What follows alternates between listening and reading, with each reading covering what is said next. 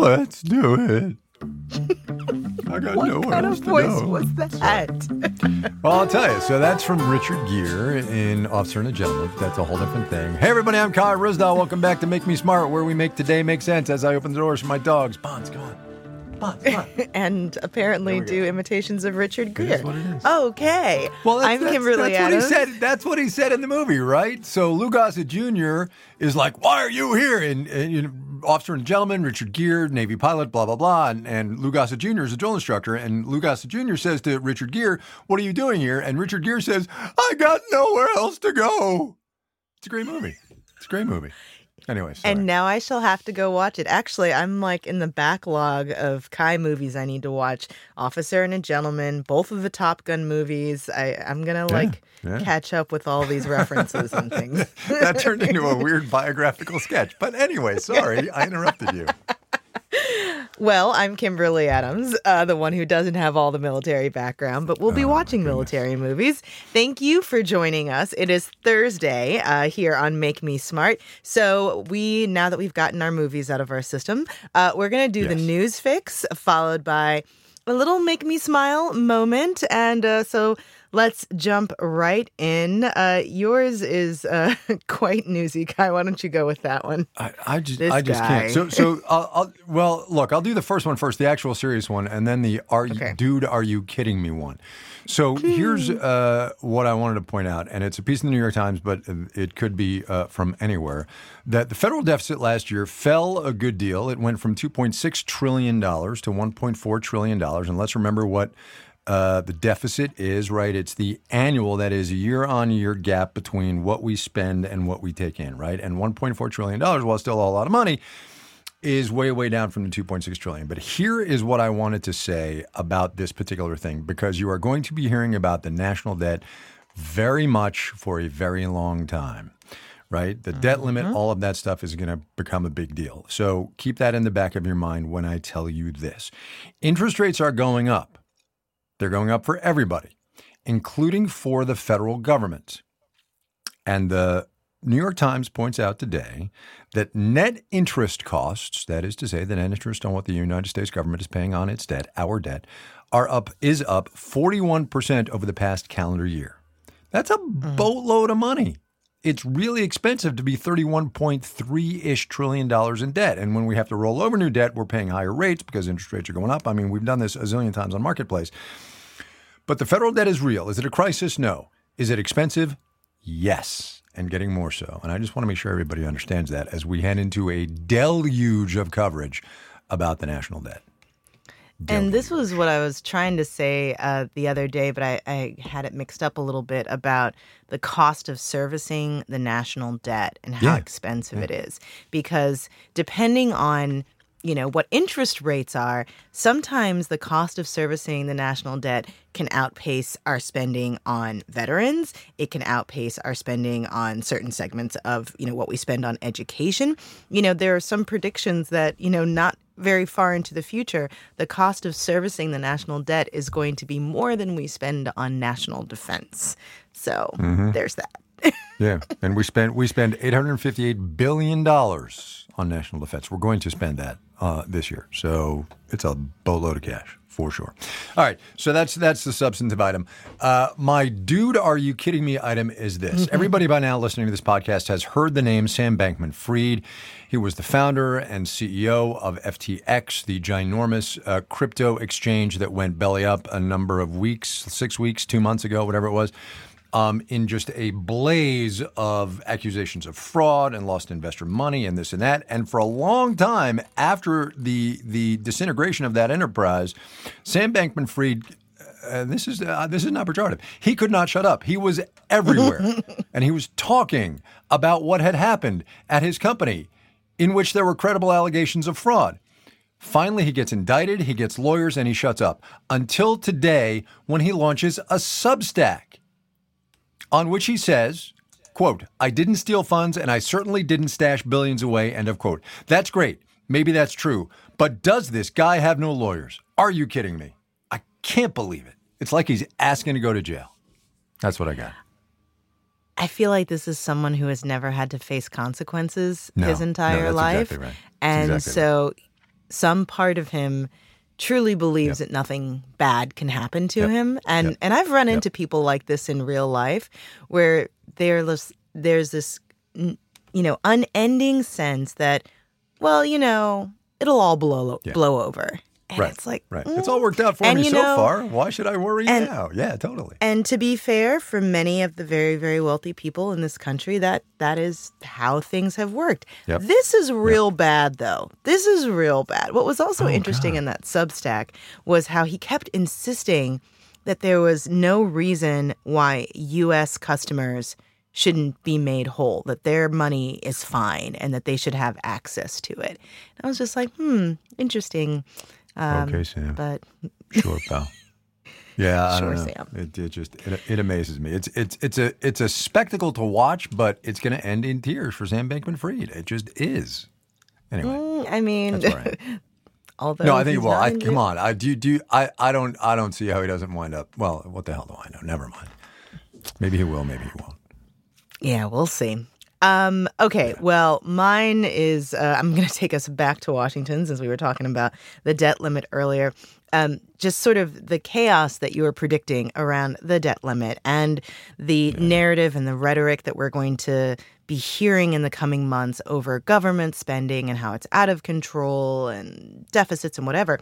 Uh, the U.S. Chamber of Commerce today delivered its annual State of American Business address. U.S. Chamber of Commerce is one of the biggest lobbying groups. I think maybe the biggest lobbying group The- yeah, um, yeah, yeah, in in the United States, and you know they represent the biggest companies in America, business interests. Um, you can have all kind of feelings about that, but nevertheless, they tend to be the voice of American business in Washington, right? So Sure. Today in the annual State of American Business address, U.S. Chamber of Commerce President and CEO Suzanne Clark basically told politicians to get their act together and that they cannot function with the way that the US government is running. I'm going to read you a couple of quotes from their press release. Mm-hmm. Business demands better from our government because when it comes to Washington, the state of American business is fed up. The polarization, gridlock, regulatory overreach, and inability to act smartly and strategically for our future is making it harder for all of us to do our jobs and move this country forward. We need a government that works, a government that rejects gridlock and chooses governing, a government that can partner with the private sector on our biggest challenges and can engage globally to advance America's interests and the world's, a government that limits itself to the work only it can do, no more and no less. There are some even less flattering lines moving forward in this. But folks are really, truly, and deeply frustrated um, because, you know, American businesses and, and American business journalists are looking at the 118th Congress and being like, what can you possibly get done? Right. Right. And the answer is Yeah. well, I don't know what the answer is going to be. It's going to be not a whole lot. Not a whole Although lot. they did set up a new uh, crypto committee uh, this week, which Oh, is did they? interesting. Oh, that's so interesting. Yeah, yeah. It's uh hold on, let me pull that up real quick because I just sent it over to the tech team. Bear with me. Um yeah, the subcommittee on digital assets, financial technology, and inclusion, and it's going to be chaired by Representative French Hill. And so it looks like the House Republicans are actually planning to uh, at least look at it. we'll see. Yeah, and and you guess we'll know. Biden had that op-ed in the Wall Street Journal um, saying that tech regulation, especially around issues of privacy and things like that, could be areas of common ground for this Congress. So maybe things like Yeah. crypto, tech regulation, um, online privacy might be some areas where we actually do see some progress uh, in Congress. So let, let's let's go with that. Yeah. let's go with that. And let's go on, Juan Carlos, shall we? We've got a lot of Washington stories today. Yeah. Yeah, yeah, yeah. Am I going? All right, I'll go. Yeah, you go. Uh, so it turns out there are aliens. No, I'm just kidding. I mean, there probably are because it's not possible we're the only uh, living beings in the universe. But It would be a waste of space. of the that's true. It's great. I've never heard See? that before. Uh, What? The It's in the Office of the Director movie. of National Intelligence. What movie? Oh gosh, what was the movie? It was with like Jodie Foster, I think. Okay. Oh, oh, Anyway, uh, go uh, ahead. Oh God. Oh God. Wait, what was it? I love that movie. You know what I'm talking about with the big telescope. Contact. And Contact. I think so. Contact. Yes. Yes. I think so. Yeah, that was great. God, I love that Okay. movie. I love that movie. Anyway, okay. we're all about movies. Anyway, Yes. So, uh, the Office of the Director of National Intelligence uh, is out with a report that says there have been um, another. Let's see. Sorry, how many? Um, a total of 510 uh, cases of uh, unusual flight characteristics or performance capabilities with unidentified flying objects. They're apparently now called um, unidentified uh, aerial phenomenon (UAPs). But you remember we've ta- Molly and I talked Wait, about this a bit. wait. I think you and I So- did too. What? Before, you know, all of our wonderful listeners who have eagle ears, uh, well, not eagle, anyway, separate. Uh, it's not Yes, that's all the UAPs, as I have been corrected. No? It is Really? always UAP because it's unidentified aerial phenomena, which is already plural, which means that you don't have to say UAPs. I have I been have to go get corrected about this the before. I have to go get some cash from the ATM machine. Just, just, I'm just gonna, I'm just gonna do that. Anyway, so there's a whole report. There's an 11 page report out from the ODNI saying that um, uh, since March of 2021, there have been 366 new cases of UAP reported to U.S. intelligence agencies. These are these are aerial phenomena with unusual flight characteristics, cannot be explained by what we know how to do with airplanes, and I just think that's cool. And and maybe Yeah. the aliens is among us. I don't know. I don't know. Made me gave me a little chuckle. I Give me a mean, it's a chuckle. chuckle until it isn't. we find out we're just being monitored either by our enemies or man, by yes. aliens. oh yeah, that was a great one. Was that a Right? Twilight Zone or was it a I movie think it might have been, to yeah. serve? No, I think it was I think it was Zone. a Twilight Zone. Um, so for people who haven't seen this particular episode, the Twilight Zone, um, aliens arrive. On, I'm gonna give a spoiler. Sorry, aliens arrive to It's, Earth it's, a, and it's a 60 year old television show. There are no spoilers. Come on. aliens arrive on earth and they talk about uh, you know how they're there to help serve mankind and you know they have this like book or guide that you know they're they're referencing as they try to work with the humans and they um you know decide to gather some people to take them back to their home planet so they can have this exchange and you know like as the ship is taking off i guess someone finally translates the book which is you know to serve mankind but it's about how to like serve them to eat It's them a cookbook. It's a It's a cookbook. cookbook. It's a cookbook. so yeah lost in translation Yes. there Yes. Anyway, oh sorry, boy It was pretty good. In we the, are all pretty good about the movies and tell you that. tv today I know, yeah right? Okay, well, staying in DC, my Make Me Smile is is a little bit old, um, but as many folks will probably know, and if you happen to be elected as a member of Congress, you do not have to swear in on the Bible. You can kind of swear yourself in on whatever you might like.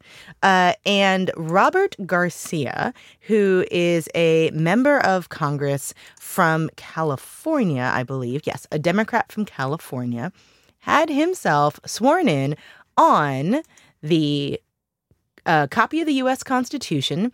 And underneath the Constitution, I'm reading from his uh, Twitter account three items that mean a lot to me personally a photo of my parents, who I lost to COVID, my citizenship certificate, uh, he was born in Peru, and an original Superman number one from the Library of Congress.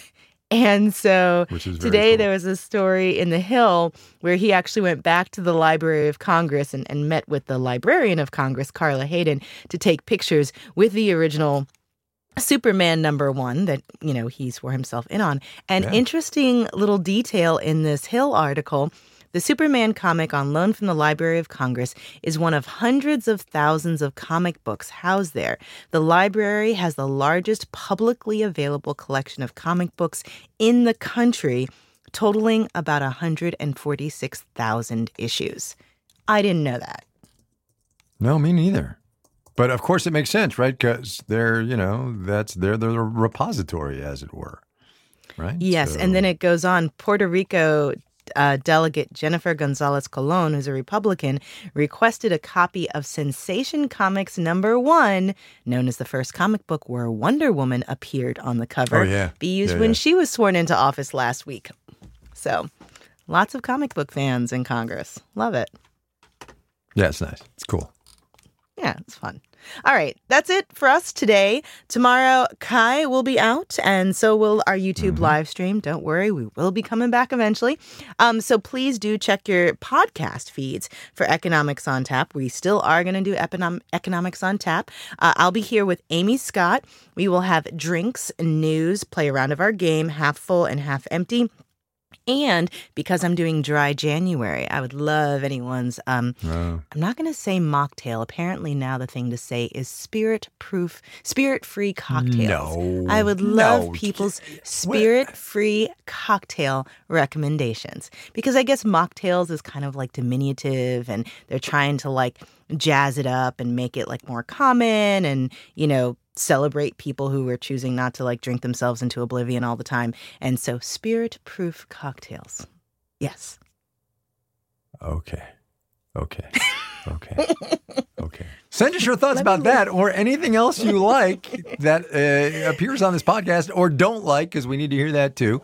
Uh, you can do that uh, by uh, getting a hold of us at 508 UB Smart or make me smart at marketplace.org. Either one of those will work.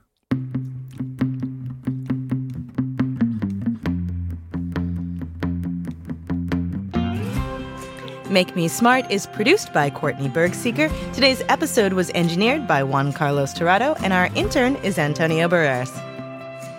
Ellen Rolfes writes our newsletter. Marissa Cabrera is our acting senior producer, and she's got that job because Bridget Bodnar is the new director of podcasts around here. Francesca Levy is the executive director of digital and on demand at the Marketplace Conglomerate. Conglomerate. Well, you know. Talking to your backseat babies about money can be so hard. In fact, you probably don't even know where to start. So that's where the newest version of the Million Bazillion Academy steps in our email newsletter course. You can start whenever, and you'll get a new lesson each week that you and your kids can complete at your own pace. They'll learn about crypto, the stock market, and so much more. And best of all, it's free. Million Bazillion Academy, making kids smarter about money. Sign up today at marketplace.org/academy.